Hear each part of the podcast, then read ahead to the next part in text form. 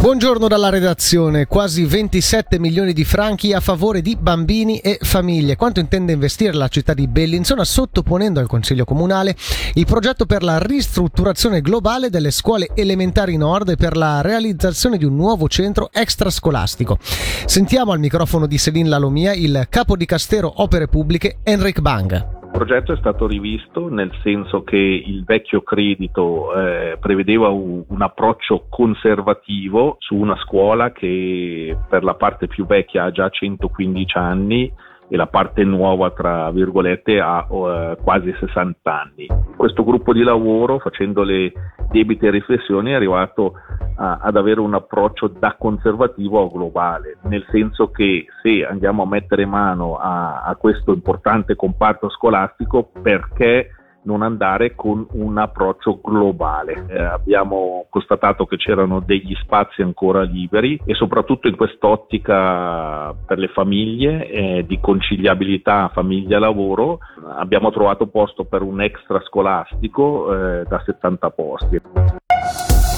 Luganese le AIL comunicano che le nuove tariffe, tariffe vedranno dal 1 gennaio un incremento del 12% per l'elettricità e del 5% per il gas. In un comunicato viene spiegato che la situazione sui mercati internazionali rimane tesa, questo per giustificare la decisione. Incidente della circolazione a Locarno ieri attorno alle 17.10 in via Simone. Da Locarno un 53enne svizzero della regione è caduto mentre circolava a bordo di un monopattino elettrico come comunica la polizia cantonale.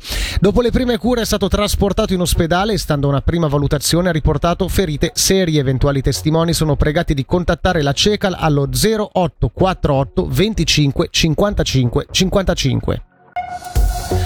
Niente da fare, Swiss prende posizione sulla proposta dell'Associazione Passeggeri e Aeroporti della Svizzera Italiana che aveva chiesto al municipio di attivarsi per un possibile collegamento aereo tra Lugano e le principali città svizzere. Alessia Bergamaschi.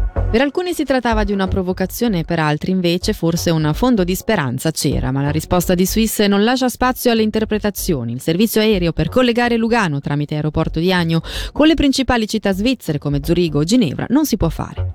La proposta era stata lanciata ieri dall'Associazione Passeggeri e Aeroporti della Svizzera Italiana come soluzione per chi dal Ticino si deve recare nel resto del paese per lavorare e che oggi deve fare i conti con la chiusura del traffico passeggeri della Galleria del San Gottardo. Pendolari che spesso sfruttavano il treno come tempo lavorativo ma che oggi non possono più farlo anche a causa della rete internet instabile. Ora un'informazione di servizio, l'Earth Swiss segnala che a Chigionia, Calpiogna, Primadengo e Chinchengo l'acqua non è ancora potabile. Fino a nuovo avviso non può essere né bevuta né utilizzata per cucinare o lavare se non dopo averla fatta bollire. Ora il basket, la San Massagno è tornata ieri sul parquet in occasione della prima amichevole stagionale contro il Cantù giocata a Bormio e persa 78-72. Queste sono partite importanti per iniziare il campionato con il piede giusto secondo l'allenatore Robby Gubitosa. Devo dire che sono abbastanza contento, dopo 5 giorni di lavoro è stata una buona uscita per noi, ho visto delle ottime cose in difesa c'è l'idea difensiva, è chiaro che dobbiamo migliorare ancora nelle rotazioni, ma devo dire che sono contento. Quest'anno non ci sarà solo Friburgo perché c'è Ginevra che è molto forte e, non Châtel. Serve molto avere degli, delle amichevoli con delle squadre molto più forti di noi.